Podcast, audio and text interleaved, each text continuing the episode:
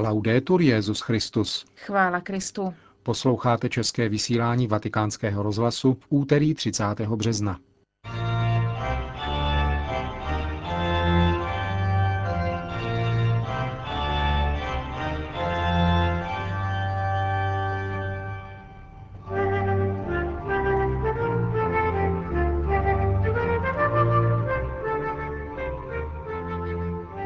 Soustrastný telegram Benedikta XVI. prezidentovi Medvěděvovi.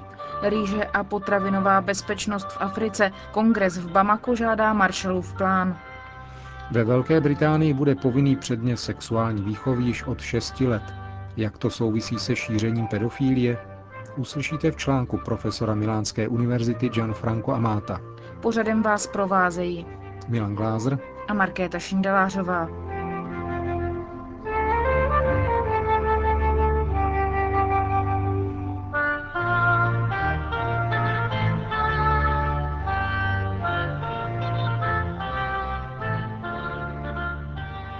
Zprávy vatikánského rozhlasu. Vatikán.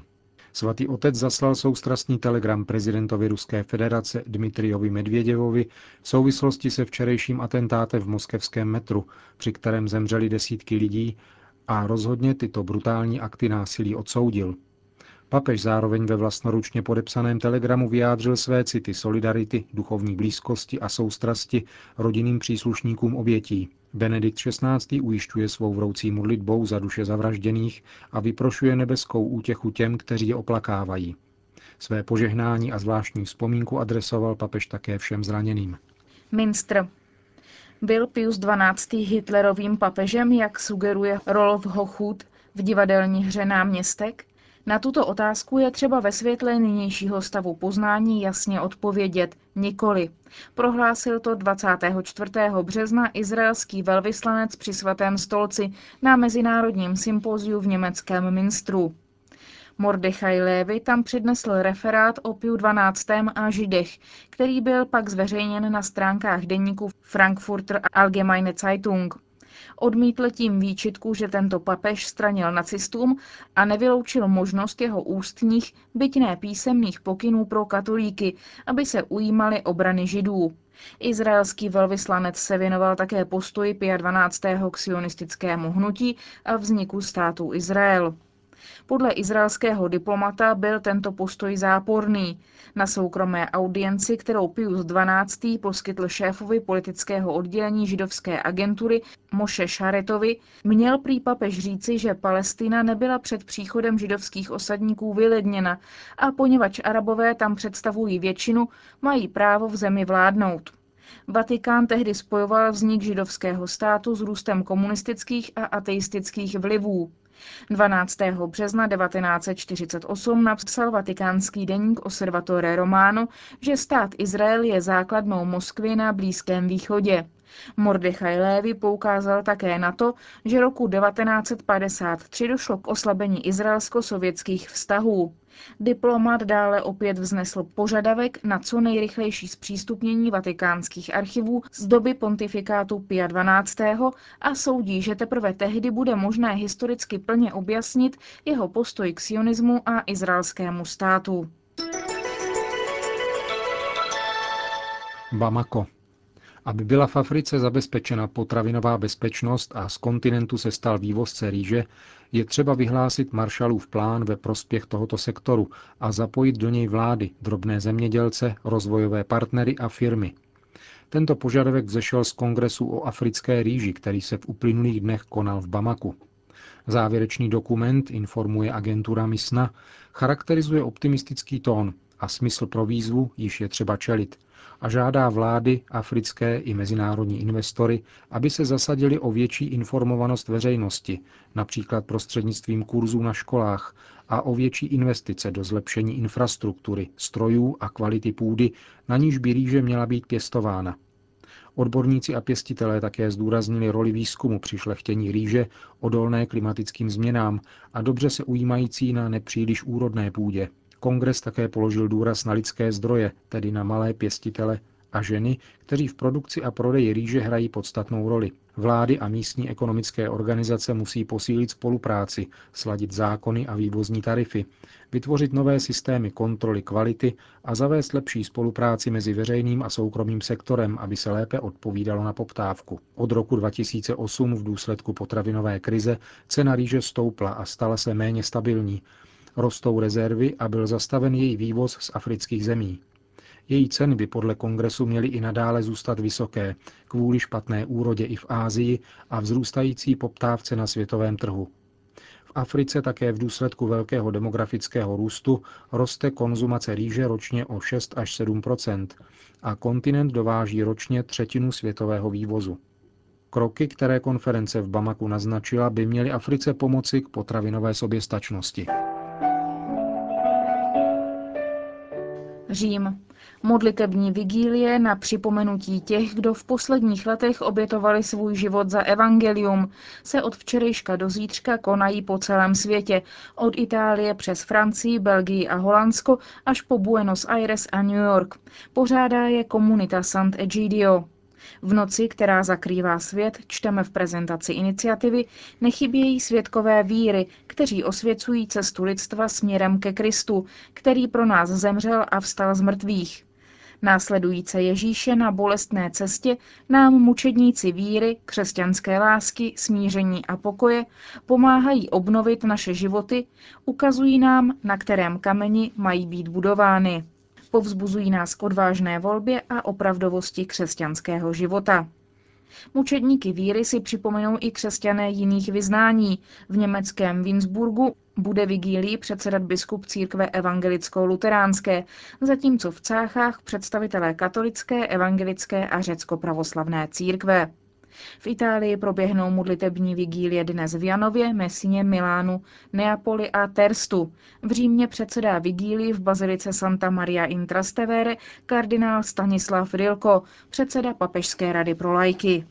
Peking.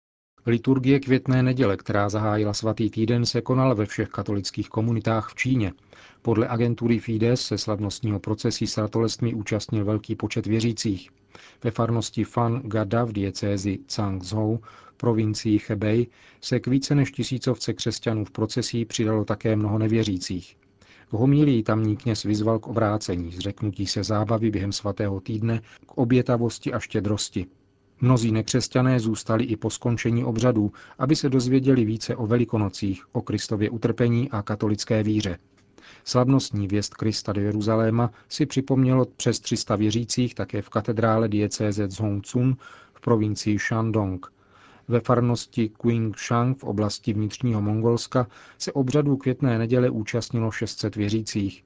V diecézi Nangkong začaly obřady už v sobotu večer celonoční adorací, při níž se účastníci modlili za pravé obrácení.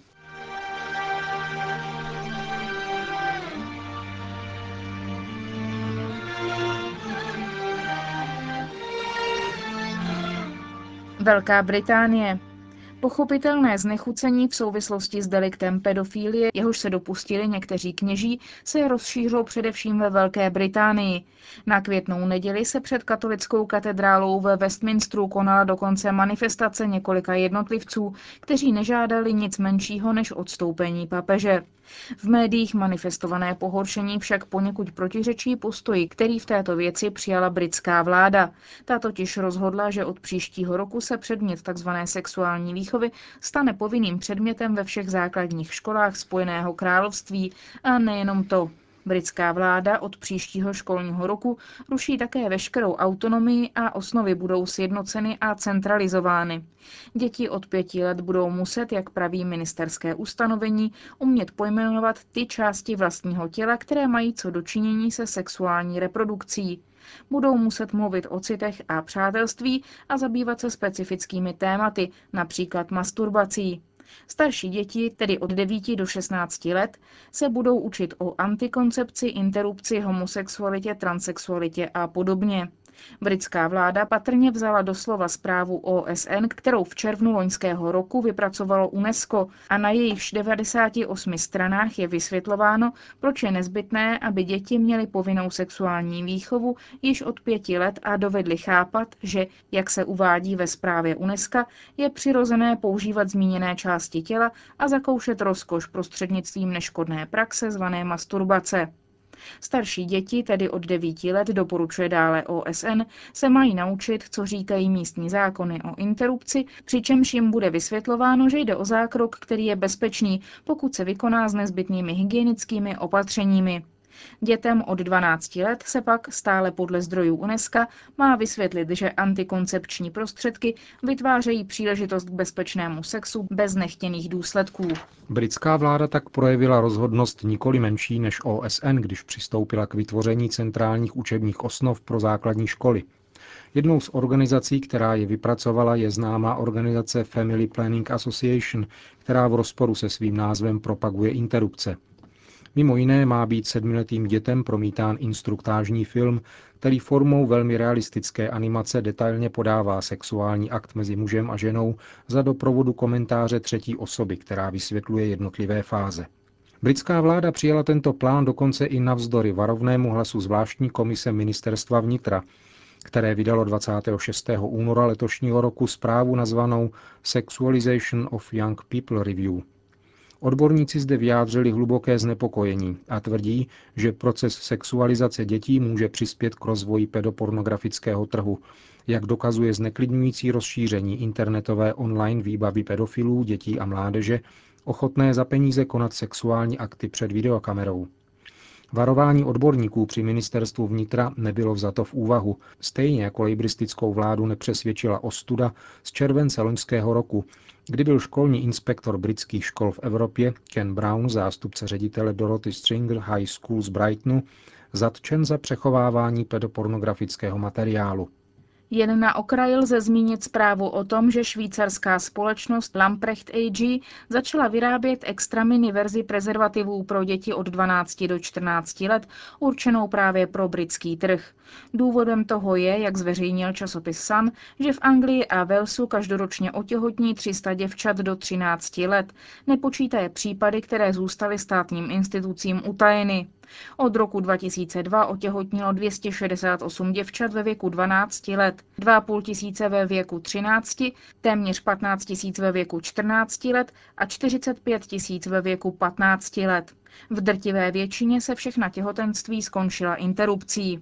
Ve Velké Británii je přitom uzákoněna věková hranice dovolenosti sexuálního aktu na 16 let, což je dnes mnohými ve Spojeném království považováno za přežitek z viktoriánské doby, kdy byl zmíněný zákon přijat. BBC dalo prostor známému profesorovi práva Junu Spencerovi ze Selwyn College z Cambridge. Ten vysvětloval, že věkovou hranici dovolenosti sexuálního aktu je třeba snížit, podobně jako je tomu ve Španělsku, totiž na 13 let. Profesor Spencer prostřednictvím BBC tvrdil, že britský zákon kriminalizuje polovinu populace, protože prý je třeba rozlišovat mezi sexuálním zneužitím a přirozeným mladistvým pudem. Poslední fakta o šířící se pohromě pedofílie a její propagace ve Velké Británii plynou ze zprávy nejstarší anglické nadace založené na ochranu práv dětí Barnard's Foundation – tato organizace založená rok 1866 publikovala ve své zprávě, nazvané Whose Child Now, loni v listopadu zarážející fakta o růstu pedofilního trhu ve Velké Británii. Každoročně je více než 10 tisíc dětí nuceno podrobit se praktikám pedofílie. V říjnu loňského roku odhalila jednu z kriminálních sítí tohoto obchodu anglická policie. 12-leté děti pocházející přímo ze Spojeného království byly prodávány za 50 tisíc liber. Souhrn těchto skutečností umožní lépe chápat rozměry růstu odporného fenoménu pedofílie v západní společnosti, jakož i důvody naprosto nevěrohodné probíhající kampaně proti církvi.